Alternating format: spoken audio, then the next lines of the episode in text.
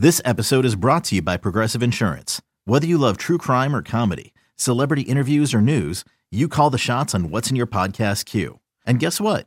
Now you can call them on your auto insurance too with the Name Your Price tool from Progressive.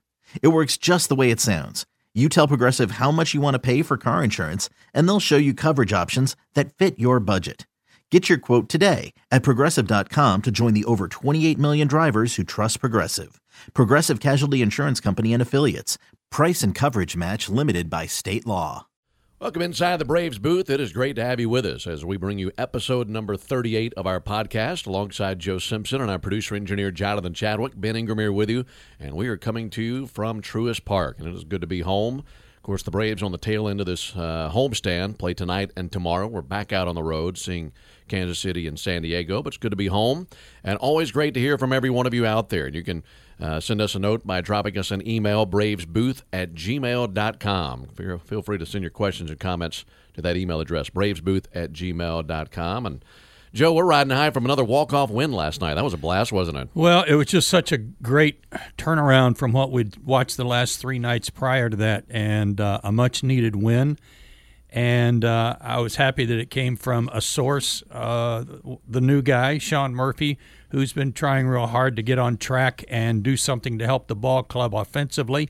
And he has really done so, not just with hits over his last two or three starts, but, but just getting on base, drawing a lot of walks, and then last night driving in three runs, including the game winner. I was really happy for him. Yeah, you take a game winner from anybody, but there are some guys who you might say this guy could use a moment like Yeah, that, and yeah. Sean is at the top of that list. Uh, absolutely, and it, it just endears you to the club. It the name across your jersey becomes embedded in you that way. You know, you're no longer just wearing a new jersey. You're part of that and part of the guys and one of the brothers in that clubhouse. And he won a ball game for him last night. yeah, he did. So, two home wins, both walk-offs. That's, that's quite the standard to set, isn't it? Yeah, I think the fans are going to get a little spoiled on that uh, front, but uh, it's certainly fun for us and uh, a lot of fun to watch the guys celebrate. I was having a conversation with somebody today, and they brought up the walk off. Said, "Yeah, they they did it again. That's Uh-huh. just what happens around here." and it's not just this season. This, this is for the last four or five years in this ballpark. When they come to the plate, ninth inning, tenth inning, whatever it may be, and it's tied, or they're within a run, or sometimes within a couple of runs. It just feels like they put together good ABs. Now, whether they get it done or not, that's anybody's guess, night in, night out. But when they get in that situation at home, you just you've come to expect it to happen. Yeah, yeah. I, I mean, it surprised me a little bit last night. You could probably tell on my call. I wasn't sure it was going out. I knew it was high and Yeah. it was deep, but uh, I was watching a replay today from center field, and the pitcher kind of turned his head and then started walking to the dugout. He knew before any of the rest of us, but he heard the crack of the bat and he had a pretty good feeling what was about to happen. Yeah. Well, I'll tell you one person who expected it. Our producer, Jay Chad. How about him? I mean, we're, we're coming back from break. We're about to we're about to come back from break, and at the end of nine innings, uh, I come back on the air, and then I send it to you. And and what our format is for extra innings is we go back and forth inning by inning. So Joe would have the tenth, I'd have the eleventh, and so on and so forth. So right as we're about to come back on, Jay Chad comes in both of our ears and he says.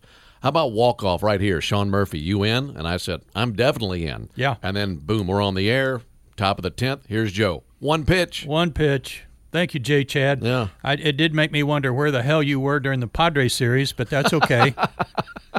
Could have used you then, buddy. if, if there's any way we can turn around this great moment for Jay Chad, I just did. I love that you got his name in the call too. Yeah. that's terrific. right. Uh, yeah, that was so much fun, and um, you know, take on um, the Reds tonight, the second game of the series. And the news tonight, of course, is Kyle Wright. And while we saw him just a, a few times at spring training, uh, it's great to see him out there. And, and I think the biggest concern for me, of course, we've spoken a lot about these injuries, Joe, but at the top of that list, as much as I want Travis back and Michael back and so on and so forth, I need the starting pitchers. Right. And, and to get Max back, hopefully this coming road trip, and have Kyle back tonight, that's a big lift. With rare exception, all of these guys in the Braves rotation give you a chance to win every time they go out there. Uh, now, last night, as a prelude to tonight, the great work by Bryce Elder really helped the bullpen. Now, he still had to use Jesse Chavez for a couple of outs. Uh, Minter had a rough night, uh, which I think was kind of reflected by him being out there the night before. I think that took away something from him. Uh, and then uh, Dylan Lee. but everybody else should be ready to go because I don't have great expectations for Kyle tonight to go deep in the ball game. Mm-hmm. I think if he goes five, that's great. Anything beyond that is a bonus. So um, let's see what happens. Basically, the the first building block of the season for Yeah, him. yeah. Because to, to look, I, I'm not. You, you have to have realistic expectations. I'm not saying it's great to have him back because I expect him to go out there and win 21 games again. Yeah. That is that probably won't happen. But just to get him back and get him going, get him started, get that positive uh, momentum heading in the right direction. Even if he turns in five innings tonight, I'll be thrilled with that. I'm sure he will be too. And I think Brian Snitker and Rick Kranitz will be too. I, I know that they have been very kid gloves like with his shoulder, uh, starting at the beginning of spring training when he was uh, basically set down and told not to throw and let it rest, calm it down.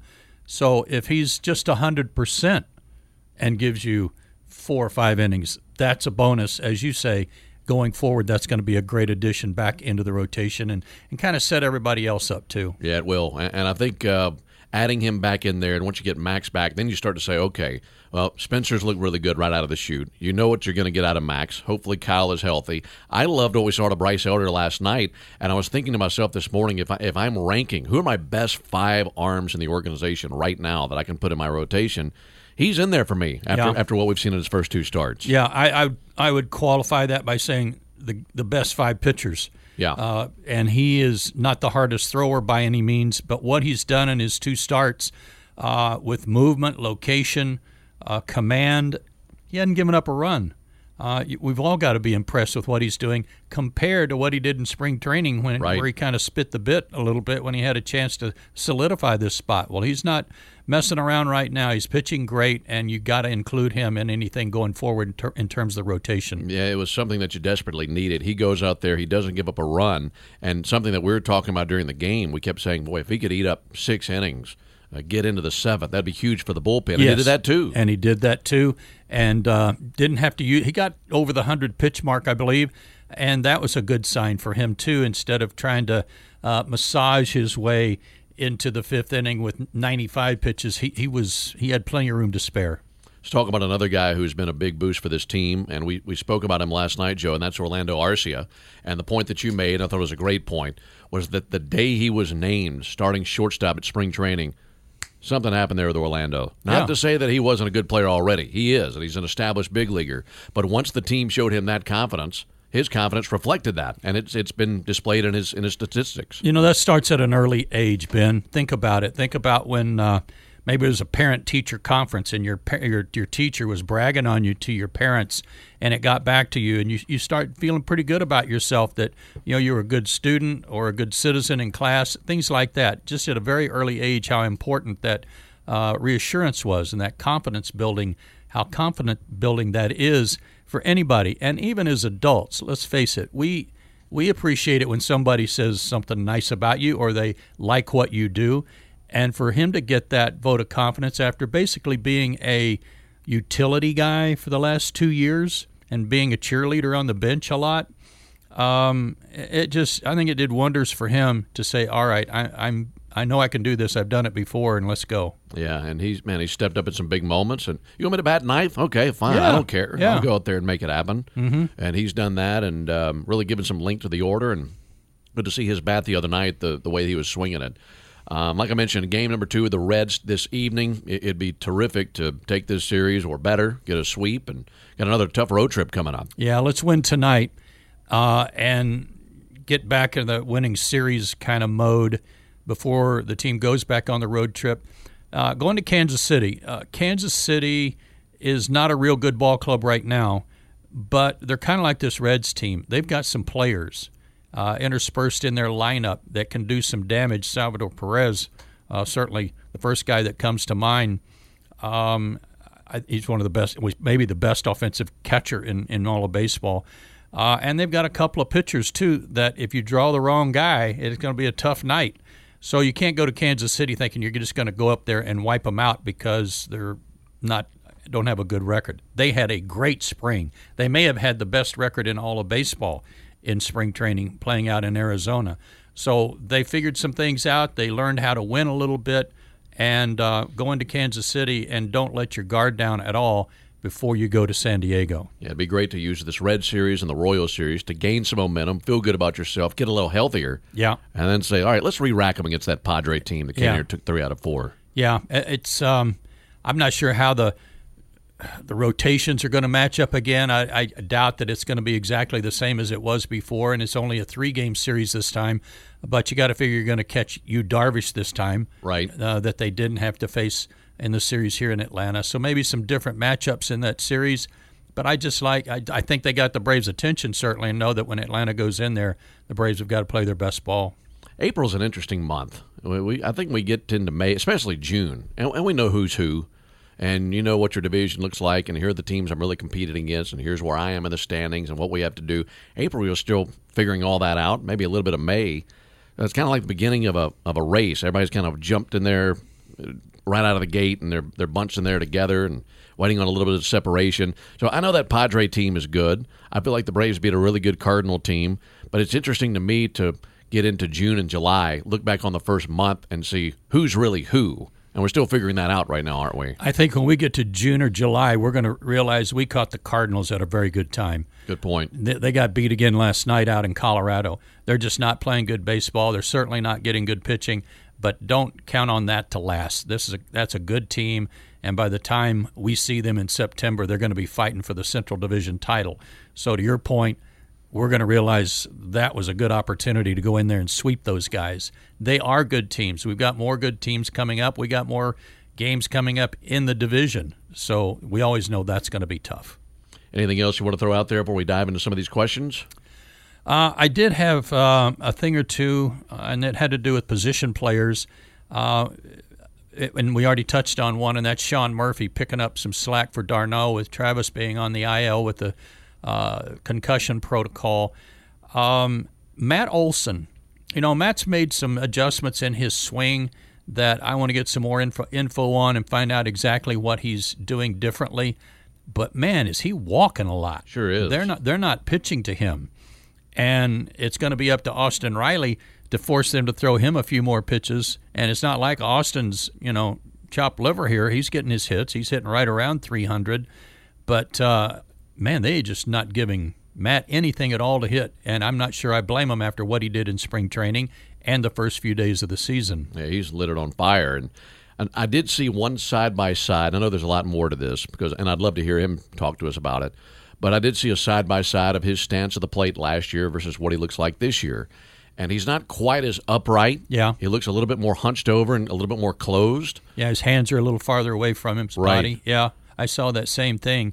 Um, I'd love to hear him explain all that. Exactly. That's what I want to find out. Maybe today I can get a chance to talk to him around the cage and get get some insight on that. Um, Ronald's playing well. You know, the the so as goes Ronald Acuna, so go the Braves. I, I we've got some other guys that if something happened, we need somebody else to lead off. There, there's some other guys you could put in the leadoff spot, but none as dynamic as Ronald Acuna Jr. And I just have to believe that his knee is 100% and he trusts it so he can go all out when he's running. Um, he's playing smart baseball on his base running. He's not getting on and just running every time he gets on base, but he's got five stolen bases already, you know, in the first 11 games. Pretty good. Yeah, that's really good. Uh, so he's being smart about that, and I'm just happy for him that he's healthy again and can do what he can do. So it'll be fun to watch. It's reflected in his defense, too. Yeah, it is. He had the one hiccup the other night when he let Bogaerts take third base while he was still sitting on his knees.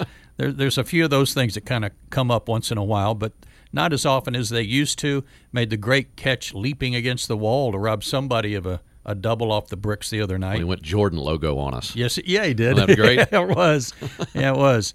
So those two guys at the top of the order, Ronald and Matt Olson, are doing great work. They're getting on base a lot, and that really sets the tone for everybody else. Yes, it does. It's been a blast to see those guys and see the start that they've gotten off to because the teams had, uh, even though they had the, the hiccup versus the Padres dropped three out of four, it's still been a really good start, much better than what we've seen in recent years. Yeah. That's a good feeling. It is a good feeling. Nobody likes to dig out of a hole. Nobody likes to start 0 and 5 or 2 and 7 and feel like, boy, it's going to be a week before we're even back to 500. Yeah. You know, so getting off to a good start is uh, is a big deal. Okay, picture this. It's Friday afternoon when a thought hits you. I can spend another weekend doing the same old whatever, or I can hop into my all new Hyundai Santa Fe and hit the road. With available HTRAC, all wheel drive, and three row seating, my whole family can head deep into the wild. Conquer the weekend in the all new Hyundai Santa Fe. Visit HyundaiUSA.com or call 562 for more details. Hyundai, there's joy in every journey.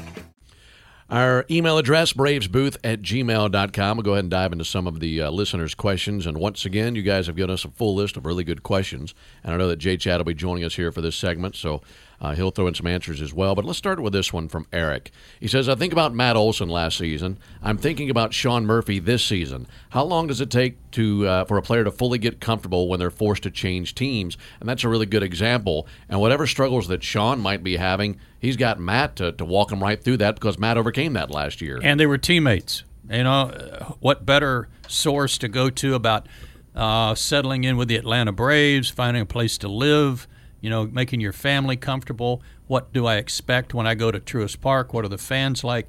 Then a guy you you played with for about four or five years. That's a big deal sure to have is. to have that source that uh, Sean has. Um, I, the the other to the question, the point of the question, I think I answered a minute ago, is that when you do something like Sean did last night to win a ball game, just outright with one swing of the bat, you're on the you're in the club.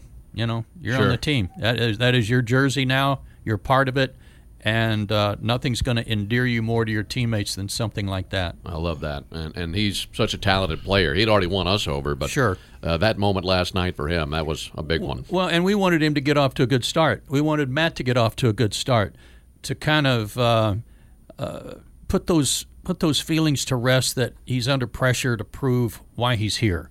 Why the Braves traded for him? Why did Alex Anthopoulos go get this guy? Why did he give him a contract extension? All those things can kind of mount up on your shoulders, man, when you go to the plate, try to prove all that stuff, and you want him to do well right out of the gate. And for Sean, we're not right out of the gate, but it's happened here in the first 11 games, last two or three, where he's uh, gotten things going. Works for me. Let me give you guys one more question. This is from Fran. When looking at the NL East, do you fear the Mets or the Phillies more? How about you, JC? You want to fire off with that one? Neither. I don't think you really fear anybody, do you? No. You know that they're really good teams, and you know you have to beat them. But I don't think you look at either of those teams or anyone else in the National League and say, "Man, I don't know if we can beat those guys." I think they can beat anybody. I um I look at both teams right now as really missing key components. Just like the Braves, they suffered some really serious injuries with Diaz, their closer for the Mets, being out what probably will be the whole year.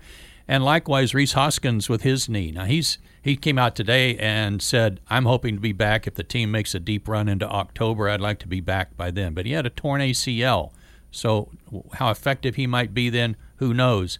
Those are two key players for them, especially key players for the Philly. A player for the Phillies who was instrumental in their deep run last year. He got hot at the right time. Uh, if I had to pick one of those teams to really keep an eye on all year long, Philadelphia Phillies. And they're still missing Bryce Harper too. And they'll get him back. Yep. Uh, Nola, Yeah. Wheeler.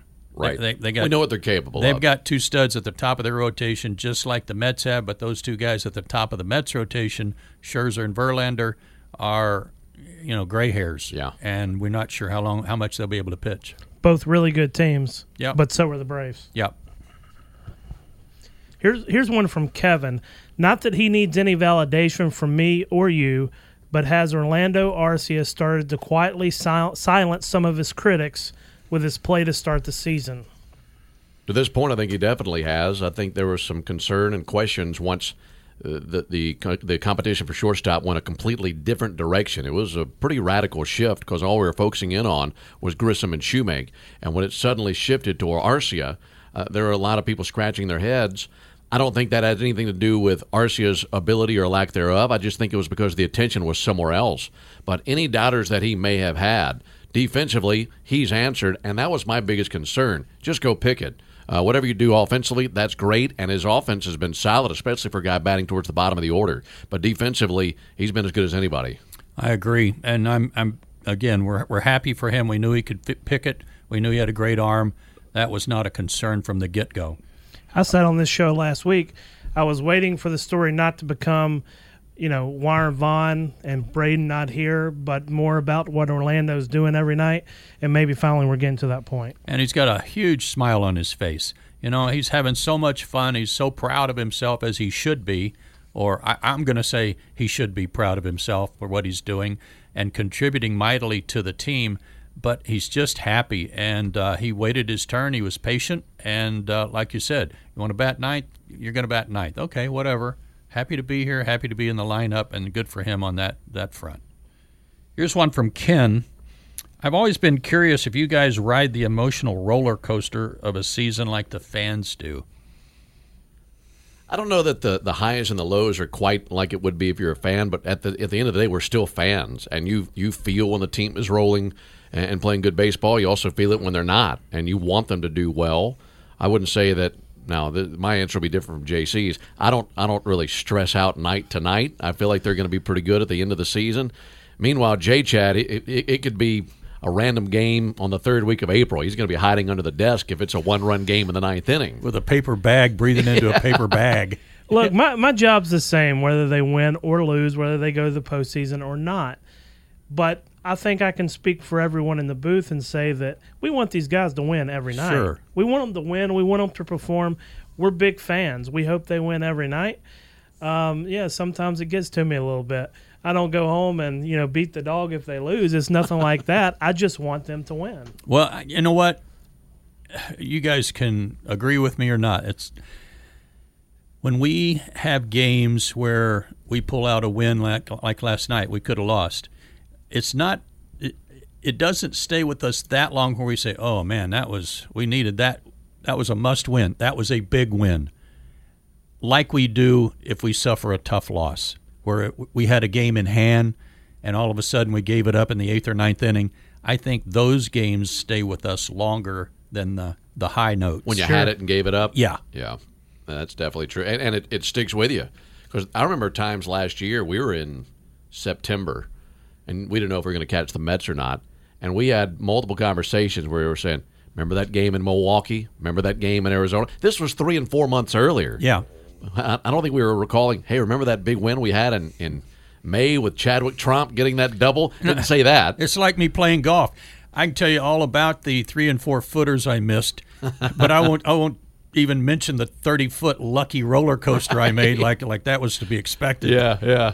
Like uh, I had that planned all along. Yeah, no problem. Right. right. All right, this is a, a very appropriate question. Honestly, I'm kind of disappointed in myself that I didn't lead with this because it's the most important question from Brandon. Now that there's new blood in the TV booth, I'm curious if there would be any different outcome in a steel cage match between radio and TV. Absolutely not. In fact, it'd be easier now. Yeah. I mean, Chip was, was twice the size of Brandon. Chip was about six six. Yeah. Brandon's about five nine. Yeah. I like our chances. Yeah. Jeff Francoeur would have to carry a lot of that, and I I feel like uh, that's just going to be too overwhelming for him. Yeah, there's there's three of us. There's two of them. I feel like I could take Brandon and probably Jeff maybe at the same time and let Right. uh, Okay. Ben and Joe just kind of spectate. Just but wail on 'em, Be yeah. there just in case I got tired. Well, need and to two, here, here's tag what would, somebody in. Here's what would also happen. They would say, okay, we need we need proper numbers three on three. They'd call upon Peter Moylan. Well, deep down, Pete's allegiances are to us, and, and it'd be like Hulk Hogan turning on Mm-hmm. WCW to go to the NWO. Well, he'd just refused to, to tag in. Right? He, yeah. he wouldn't he wouldn't They'd come in. call him down, and then he'd deck one of their own guys. Who else could they call? Nick Green? Uh, What's he gonna do? Tom Glavine. Tom would say peace out. Tom would have to charge his car. Uh, Nick, Nick would have would- to charge his car on the way to the match. Uh, so we got him. Yeah. we still got him. Uh, sticking with TV here, this is from Travis. Come on, Travis. Is Kelly Crull in her fifties or sixties? Come on. Thir- early thirties, right? Yeah, yeah. I thought she was in her twenties. she's she's gorgeous. I don't know what you're talking about here, but uh, maybe you're just trying to get us riled up. I don't else. know, but Travis, yeah, yeah, she's certainly a beautiful woman and single. We'll throw that out there for any of you single guys. Yeah, we might get her a date lined up. Heck yeah. Here's one from uh, Megan. This one's for Joe. Now that you're approaching your first break in the calendar, how will you spend your time away? Will you be tanning on the beach? How will you keep up while you're away? Do you worry about Ben and J Chad when you're not working?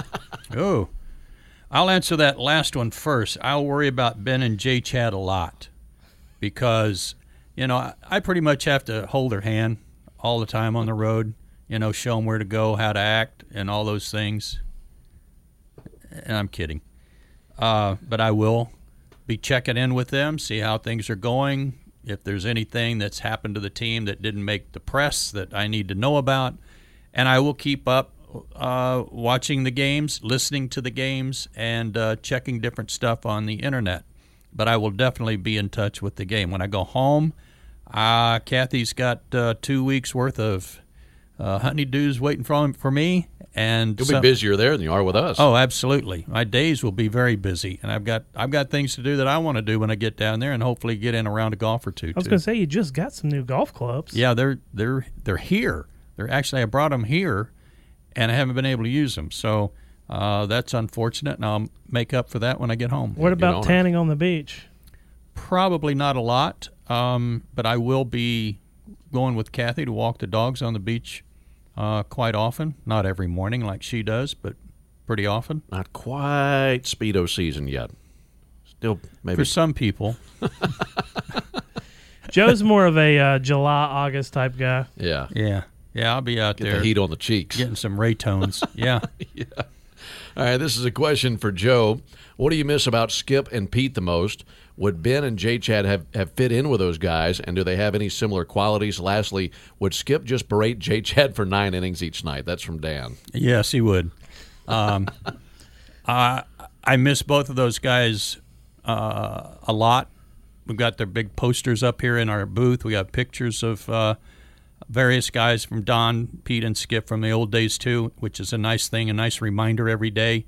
Uh, ben and Jay Chad would most definitely fit in with that core of guys, and all the guys would have enjoyed both of these fellows. They're, they're cut from the same cloth. Everybody's big Braves fans. They love the Braves. They work hard at what they do. They're prepared, and that would be what Pete and Skip both would appreciate is how uh, how ready they are to do their job and how much fun they are to be around when you're doing the job. So they they're they're part of the history and uh, would fit in beautifully. Uh, here is one from Brenda. Do family or friends ever meet you guys on the road? Curious if you even have time for something like that. They do. I I think it depends on the city. No one ever comes to visit us in Cincinnati or or St. Louis. but if we have an off day in Miami or New York, yeah, that's a pretty popular one.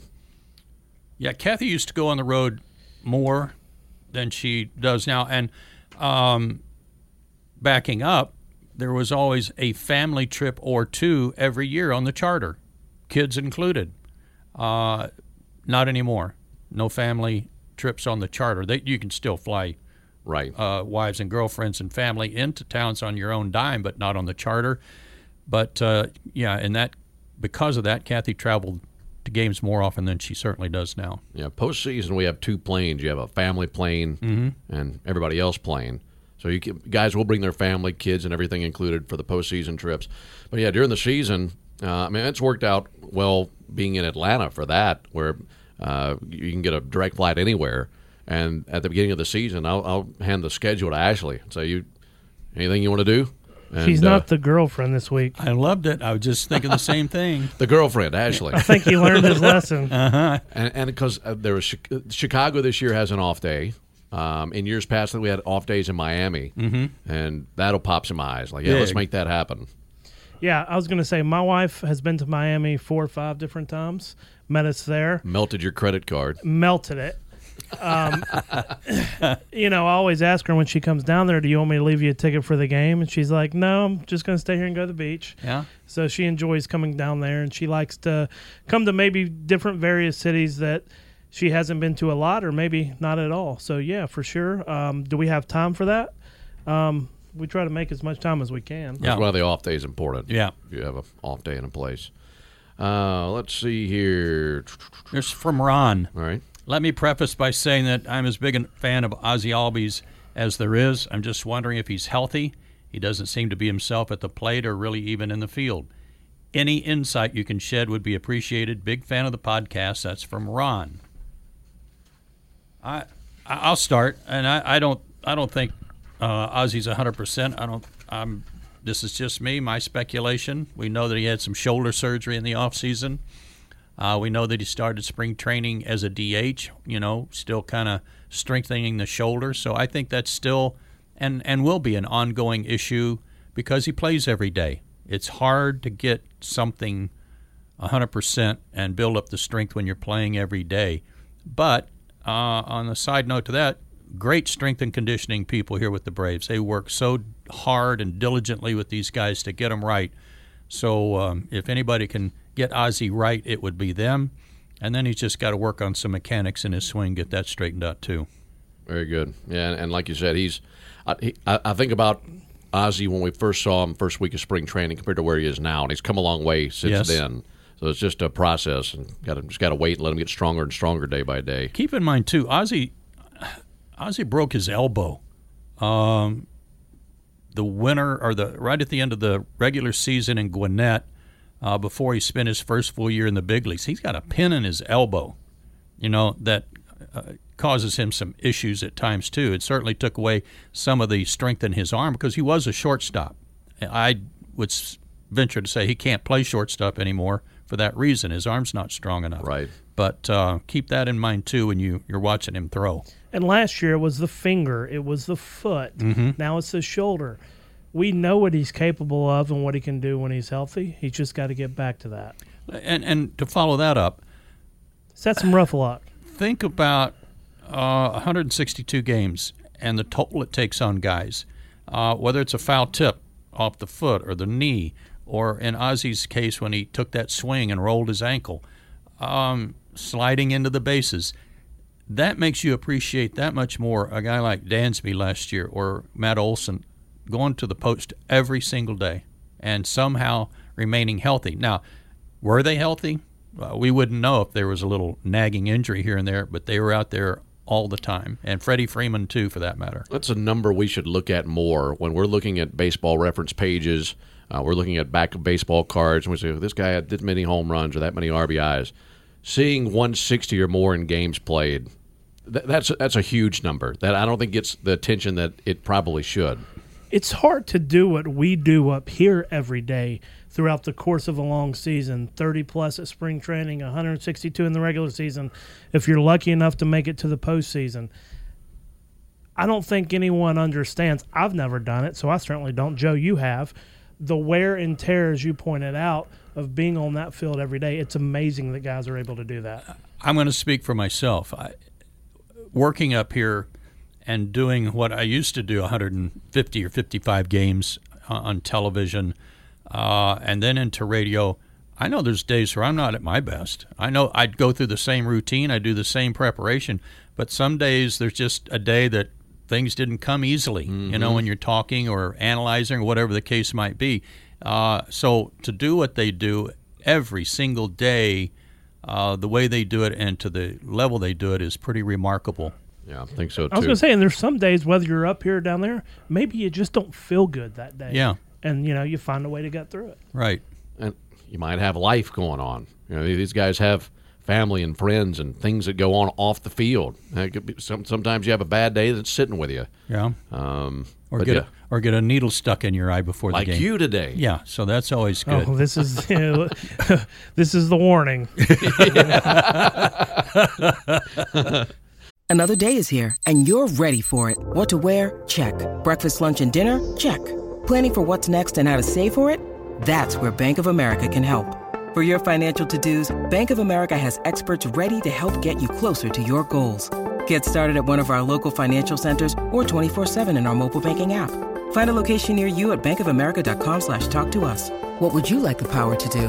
Mobile banking requires downloading the app and is only available for select devices. Message and data rates may apply. Bank of America and a member FDIC. Uh, this is from John. Uh, this is a great question. Hey guys, love the podcast. My question is: With Andruw Jones's number getting retired in September, whose number do you think will be retired next? That's a great debate. Uh, I think I think um, the first number that jumps to mind is five, with Freddie Freeman, but that might require him coming back to finish his career in Atlanta. Maybe it does, maybe it doesn't. I don't know. Time can only tell something like that. Outside of that, you do have some really good players who are young and are locked up for a while with Acuna, 13, with Riley, 27. Uh, I- who knows? Maybe Max Fried spends his entire career in a Braves uniform. So you got some candidates, and they have to be a Brave for a lot longer, and they have to continue to put out numbers like they are. He's not a player, and I'm not saying it's going to happen, but he's certainly been with the organization a long time. And what if he wins a, another World Series? Brian Snitker. Yeah, Could be. yeah. I got another one for you, and that's Terry Pendleton. Won an MVP Yep. and was a good player, solid player, and a solid human being, and a good representative of the organization, and still with the organization in a coaching capacity. Was was our hitting coach for years, you know, a decade or more. So I would nominate number nine also. Good call. You got some good decisions and some good choices there to choose from, and we'll just see what, what time does with some of these because there are times where we thought there were certain numbers that were 100% going up there, and maybe times change and uh, circumstances uh, cause that to not be the case anymore. So we'll just wait and see. I've got one here from um, Kathy with a C. If the three of you somehow got stranded on a deserted island, what would each of the three of you be responsible for to survive? Start with you, Jonathan. What would your job be? Um, That's a good question. Uh, I don't know. We're in trouble. yeah, I think we're in trouble. So I guess it's down to two of us. I would keep watch. You m- make sure that we have SOS and giant palm leaves on I the mean, sand. I would like to say hunt, hunting and gathering. Maybe I could do the gathering part. I've never been much of a hunter. You know, get firewood or We need kindling. shelter. Uh, yeah, I could do some things like that. I could help cook if we had anything to cook. Right? So we've got the kitchen covered. Um, I'm thinking I'd probably be good on the latrine, you know, digging a hole. I was really worried about that. I bet you were. Oh man, I think we'd figure it out. I think we'd be pretty resourceful, and between the three of us, figure some things out. I have no doubt that if Ben had to tackle a wild animal for us to have something to eat, he would figure it out Dude, because we're gonna eat. Ben Yes, has to Promise eat. you that. Yeah, I, I can just see Ben and a wild boar over there wrestling, and Jonathan and I seeing the bushes, bushes rattling around and just waiting for see who comes out. We'll be wearing a, a tusk necklace by the end of the night. Yeah. eating me some hog. H- Here's a uh. question from Bert. With the Ian Anderson news today, are things starting to make a little more sense? Or were his struggles totally unrelated to today's news? Uh, you, you can't put up good numbers if you're hurt, and um, you know if that's what he was struggling with, and the elbow's been barking, and it's continued to ramp up. You know, th- th- there's a couple of ways to look at this. Typically, when it comes to a Tommy John, and, and there might be some soreness beforehand, and maybe he was just gutting it out and pitching through it. We don't know. We don't know what he was pitching through. Uh, this could have just come up out of nowhere. I don't know, but I'm willing to give him the benefit of the doubt, knowing that he's having this operation, and hopefully this fixes him, and he comes back and he's better than we've ever seen him. One of the hardest things on an elbow is slider, and he was working real hard, you know, this winter Yeah. to pick up a new pitch, and, then it was a slider, and uh, I wonder if it kind of exacerbated whatever was already going on with his arm, and maybe just put it over the edge. But I, I'm like everybody else, whatever it takes to get Ian right, let's get it done, get it knocked out, and get him back. This is from Chip, and he says, Love the podcast are back. I was wondering if you could shed some light on players' options. What are they? Are options counted by the number of times a player is sent down or called up? Are options actually years? And um, I know you, you get when, when you go back and forth for a year, that's an option. And when you run out of those options, then if you send a guy down, he can be claimed. You get three. You get three options, but that's that's in the course of three years. And they they did institute a new rule, and I'm not familiar with how many it is, you know, because I certainly it happened to me going up and down, up and down. Uh, but they started putting a limit on that. Anything beyond uh, three, say up and down three times in the course of a year, then a new rule comes in whether it, either it counts as another option or I forget what the other circumstance is, but they they've limited how many times you can be called up and sent down. Yeah. But after after three options, guys out of options, now then you're on the brink of making or not making a team in spring training, but you're out of options. If they still try to send you back to AAA or to the minor leagues, you have to pass through waivers if you're out of options. And that opens you up to every team to put a claim in on you, and they pay the Braves, in this case, a certain amount of money, maybe $50,000, and now you're their property. That adds an option. That if you're the Twins and you claimed one of the players from the Braves who was out of options, they they get another option. They can send you to AAA, Uh-huh. which is not altogether fair, but at least you've changed organizations. Right, right, and you know, if, if to, to clear waivers, um, if you, if you see a guy out of options and sent down, then he cleared waivers. None of the other teams wanted to put a claim on him. Correct. And therefore, you get to keep him, but you, you run the risk of dangling him out there, and somebody else might grab him. And and we've seen that affect rosters. You might say, well. Maybe normally we'd send this guy down, but he's out of options, so we don't want to lose him, so we're going to keep him here and, and see if we can turn him into something. It's funny how that can manipulate a, a roster Abs- sometimes. absolutely, it can. You know, and let's face it, Brandon Shewmake and uh, Vaughn Grissom both had options. Right. There were some pitchers who had options, and were it not for injuries, uh, those guys might be in Gwinnett right now. Uh, uh, Nick Anderson's one of them, but Right. but he's here instead. But he's got options left. Here's my favorite all year, right, Right. here.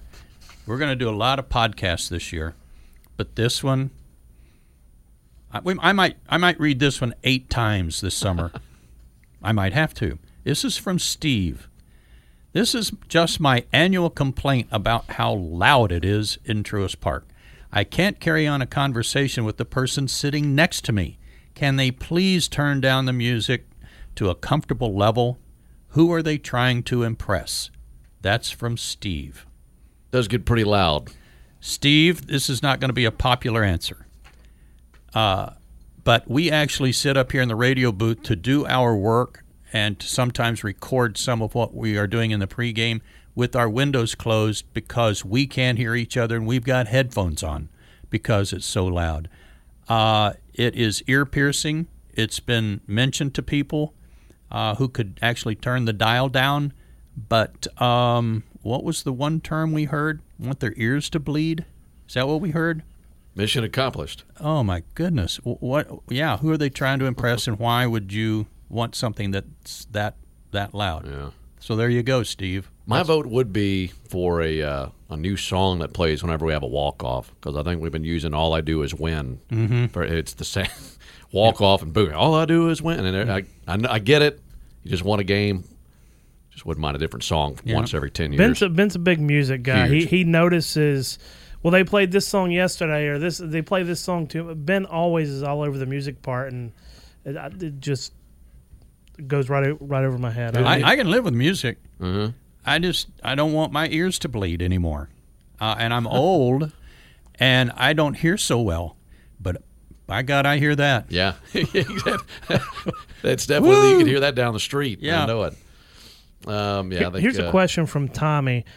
Tommy Statham. I'm a baseball fan, uh, and I can't believe how much I like the pitch clock and sh- no shift rule.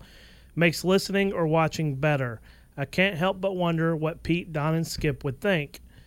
I do wonder if pitching will suffer because of the sense of having to rush. Uh, I'll answer the Pete Don and Skip part of that. Uh, they would have loved it. They would have loved the accelerated pace that, that we're playing at right now because it had started to really drag. And I can hear Skip in my head right now saying, you know, sooner or later you're going to have to throw a pitch. it's in the rules that you do have to throw the ball because that that drove all of us crazy. So I know they would all like it. And on the last part, if, if pitching will suffer, I don't think so. I'm not really concerned about that. I think these guys have already made great adjustments. I don't see uh, an extra seven, eight seconds really changing how uh, how a pitcher operates. Uh, I think the the good ones are good, no matter how much time they have to throw, and the bad ones are going to make mistakes regardless of time. So I'm not worried about that part at all. Uh, let's see here. Ben, Joe, and J Chad love the broadcast and podcast. Y'all are the best booth in baseball. Thank you. Uh, with the next road trip coming up in Kansas City and San Diego, what are the best parts of going to those cities and their ballparks? Also, with Kansas City coming up, what is your preferred barbecue style? Kansas City, Memphis, Carolina, etc. I know they promote their style heavily over there. Bonus question. I would like to know what inspired Jay Chad to grow his beard out. Looks good. Keep up the good work. That's from Jamie Land in Florence, South Carolina. I mean, I guess I'll start and I'll say the the preferred barbecue style, all of it, uh, and what inspired me to grow my beard out. The last time I was completely clean shaven was October fifteenth. Uh, it was game. What was that? That would have been game four of the NLDS. Mm-hmm. We're in Philadelphia. I shaved that morning before we went to the ballpark. I came home. I didn't shave for a week and a half or so, and my wife liked it, and so I kept it. Um, at different points in the off season, it was pretty long, um, and I've certainly trimmed it back to maybe look make it look a little more respectable. But um, yeah, that's the reason why my wife liked it, so I kept it. I like it too. Thank you. Happy wife, happy life. That's what they say. Yeah. On the barbecue, um, I know what I'm supposed to say. I'm supposed to say Memphis, given that I'm a Mississippi guy, and, and I love Memphis barbecue. But I got to go Texas barbecue, Texas brisket. Uh, there's a bunch of places throughout Texas that I've been to that are just top notch. That's my favorite kind. We've got some good barbecue down in St. Simon. Southern Soul, of course, is nationally renowned. Uh, a great joint. We also have uh, another one that's kind of a, I'll call it kind of a hole in the wall place uh, over near the King and Prince, and that's the Beachcomber. It's really good too.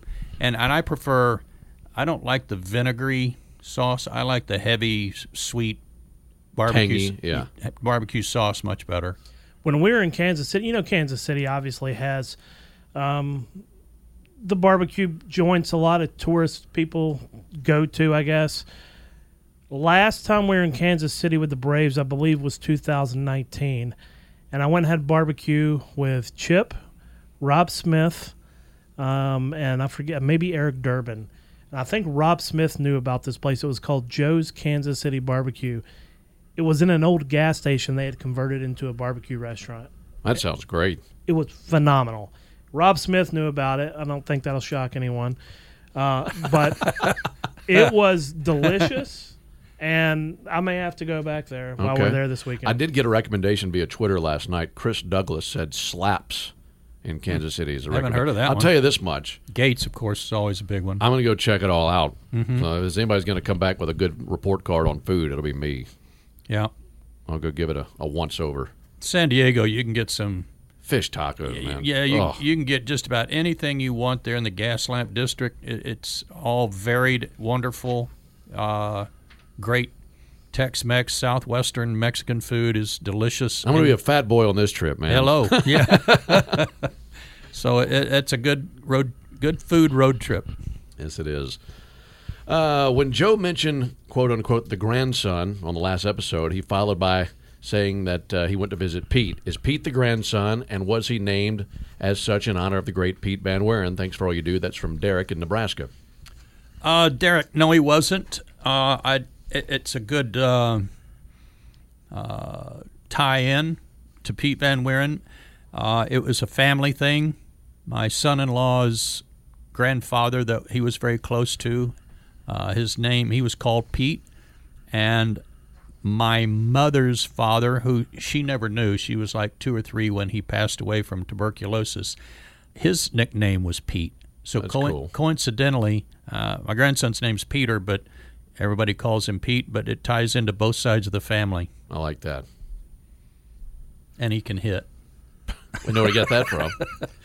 Yeah, Kathy. Uh, this question, Ben, you can probably answer this. Hey guys, great to hear from you all via radio and podcast for another season. Here's my first podcast podcast question for the year. What is your process for researching and developing a profile for a player that is new to the Braves? Uh, whether it's an under the radar free agent like Sam Hilliard or a surprise pos- prospect like Dylan Dodd. That's from Austin and Alabaster, Alabama. Well, you, you, you start off with the basics. Um, you know, what's this guy throw? Especially if it's a pitcher. What's this guy throw? Uh, I, and I can tell you, let's use Dylan Dodd. This is a perfect example. Uh, learned what he throws, learned what he does best, height, weight, you know, righty, lefty, all that basic stuff. Then I started to look into where's he from, how did he get here, and, and that's often really fun for me. I like seeing a high school guy's story, like we talked about Bryce Elder's story last night. Uh, where did he go to college? Was he some big time prospect? Was a guy who had to work for it? Maybe he wasn't drafted all that high. So I like finding the road a guy took to get from even as far back as Little League all the way up to uh, the present day. And then finally, I looked to see if there is an elephant stampede in his hometown 100 years ago. Like Fabulous. you, you end up going down wormholes, is what I'm getting at. And we, we happened to find this story about the elephant stampede in Dylan Dodd's hometown in 1910. We had a blast with that. Typically, you don't come across stories like that. But I bring it up to say you'll end up going down wormholes with, with different guys just to learn more, find more nuggets. I want to find things and bring to our listeners nightly that they don't know. Anybody can can look and see that Dylan Dodd went to Southeast Missouri State. That's easy to, to find, but it's fun to go find things that maybe people didn't know and bring that to our broadcast. And we get to talk about it and tell our listeners about it because I want our players to be more than how many home runs they have or how many wins they have or a different statistic. I want them to know elements of who a guy is. Uh, and I think that endears fans to the player, and, and it's fun to, to, broadcast that way. So that's kind of my, my hierarchy, if you will, of studying for a guy. And you're good at it. You, you find those uh, little hidden gems that I just love every time you come up with one, including the elephant stampede. I mean, that was just so beautiful.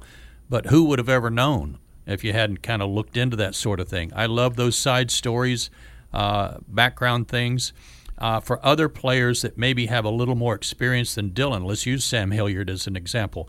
Uh, he played in Colorado. I, am former teammates and good friends with Bud Black, who's the, still the manager in Colorado. I'll call those guys and say, "Give me a scouting report on Sam Hilliard or some other player on, on another team." Uh, that's how I find out maybe a little more nuance uh, on their mechanics, on, on their pitching ability, whatever that might be, as opposed to the background that you're talking about. Uh-huh. So that's where I go. That's good stuff.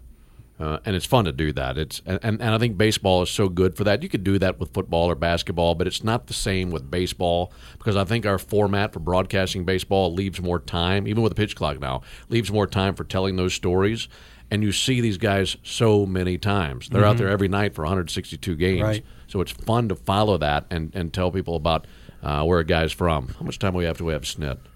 Still got a little while? All yeah. right. Um, here's a good one. I, I like this from Ernie.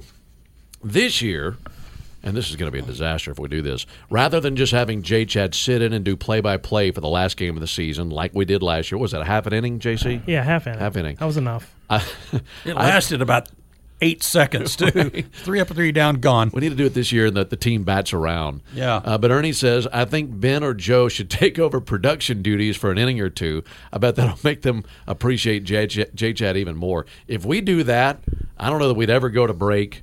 I don't know that the mics would be on. Ernie, that's not happening. yeah. Yeah, that'd be a bad call, Ern.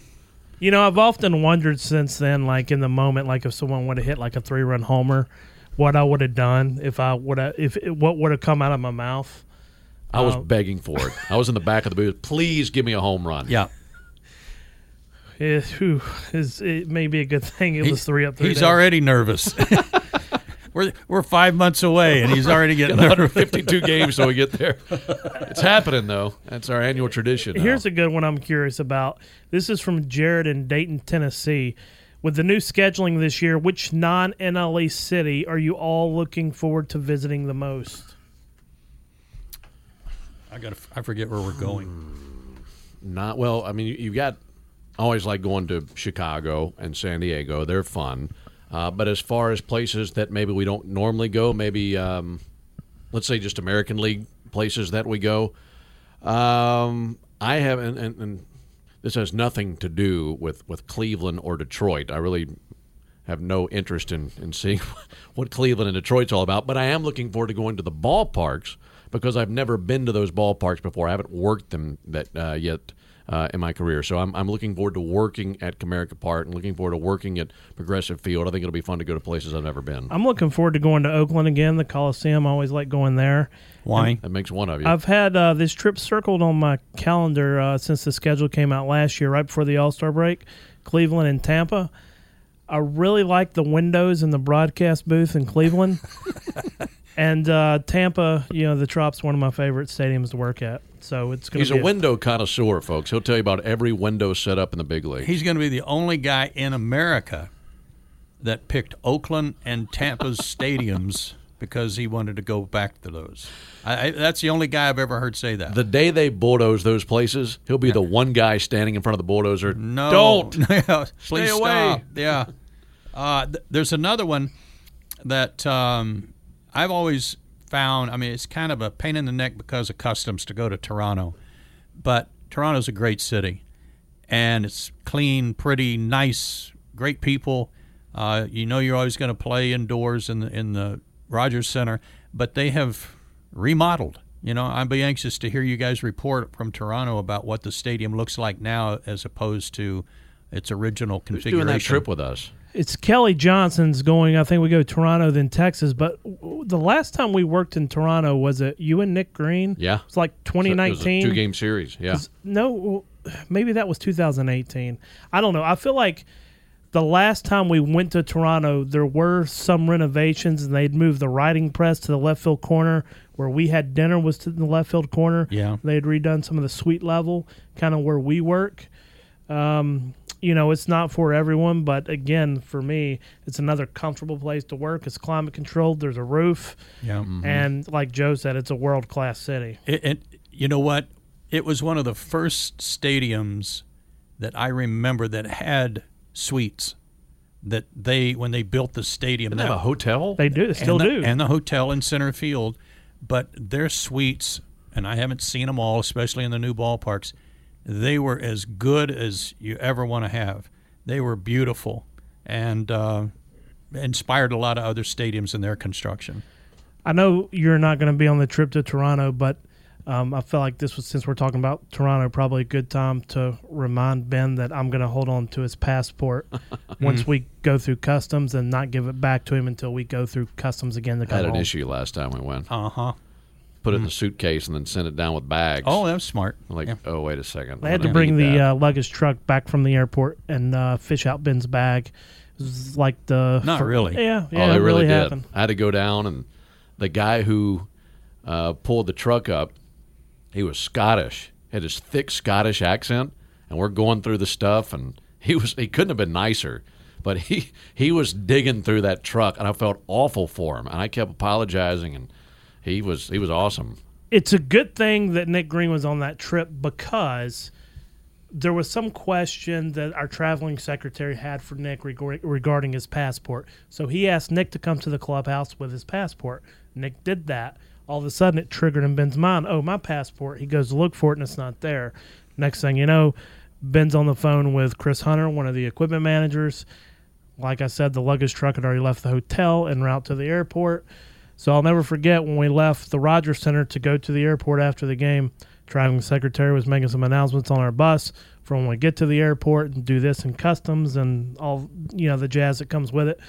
And he said, you know, make sure you have your passports out, even you, Mister Ingram. Yeah. Yeah. I was trying to tip everybody, You're ne- and nobody would accept it. You're never you're never going to slide in baseball if you do something like that. Everybody eventually is going to know. uh, so Toronto, Texas, go back to Texas. You Yeah. know, that that ballpark. Um, I don't know if I was blown away by it last year when we went. We went early, uh, but it's another one where we're the booth is perched. You know, in So the, big. in the rafters. Yeah, we're way way up there. the booth was really nice Yeah. and it was comfortable, but as you said, you're just so high up. Mm-hmm. But um, I liked where we stayed. That was nice. Yeah, it's it's uh, the trip to Texas is always good. It's always hot. So with the Yeah. retractable roof stadium that they have now, that's a real bonus for fans. And Kelly Johnson's going to be on that trip. And last year when we went to Texas, we all wore our boots and hats Mm-hmm. and belt buckles and Kelly told me he didn't own bolos. boots. Yeah, Kelly doesn't own What are you boots. talking so about? You're from Austin. How do you not own boots? They make Tecovas in Austin. We'll work You know, on him. We'll work on him. You know, him. he and I have had an ongoing rivalry over University of Texas and University of Oklahoma. Right. So if he doesn't even wear boots, I don't know if he qualifies. No, I don't think so. I ought to bring that up to him. You know, We might you, leave him in Canada. when you start when you start wearing boots, you know, maybe we'll have a bet. You know, If you can even put your hand in configuration of hook 'em horns, you probably can't even do that, Kelly. Oh well, We we, didn't have you two do a game together. we digress. yeah. Anything else? Um, one of the most this is from Danny. One of the most memorable calls in the World Series run was when Ben says, "When you come to the Kings, you better not miss." Well, it was actually when you come after the Kings, I believe. It's so good, but what is it in reference to, and where did the saying come from?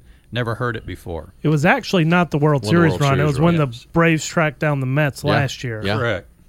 Um, yeah, it's a good one, Danny. I um, you have a big moment, and you know what's coming, and you can't help as a broadcaster but think about, okay, how are you gonna, how are you gonna broadcast this? And it was an enormous, enormous moment. And I've told people before that it wasn't quite World Series, but it was just a notch down. It just felt so good to catch those guys. Been tracking them down all summer. They thought that the division was over back in May, and the Braves did it again. I mean, it was just an amazing story, a mm-hmm. historic run. So all you're trying to do as a play-by-play guy is in big moments you're trying to match the play with the call, and that was a sledgehammer of a moment, and I needed a sledgehammer of a call, and that was rattling around in my head that night. It's actually it's it's actually from a TV show that I do not watch. Um, and, and I, I did not know that the quote was from that show, but I've heard the quote before. I've seen it on social media, and it popped into my mind, and I thought that would fit this situation. And when we got about the seventh or eighth inning, it was just it was just in my mind, and it's weird how that happens. And I thought if if we win this game and we sweep these guys, I'm going to try to find a way to get that in.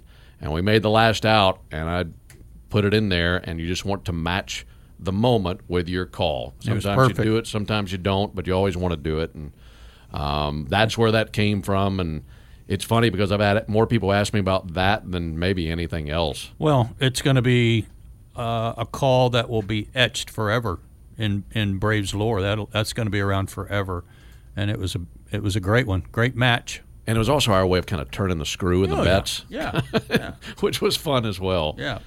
Well, that'll wrap things up for us, and uh, we appreciate you being out there tuning into our podcast. And uh, when we get back in from the road trip, when we go to uh, Kansas City and San Diego, once we get back, we'll do another episode. This coming road trip, it'll be uh, Darren O'Day joining us for the road trip, so that'll be a lot of fun. We'll be seeing him make his major league debut behind a microphone. And I think the fans are going to really enjoy him. Yeah, he'll be really good. It'll be a lot of fun. And uh, until then, just tune in. We'll be here, of course, bringing you the Braves and the Reds tonight and tomorrow to wrap up this series, and then on the road trip to Kansas City and San Diego. So for Jonathan, for Joe, I'm Ben. You've been inside the Braves booth.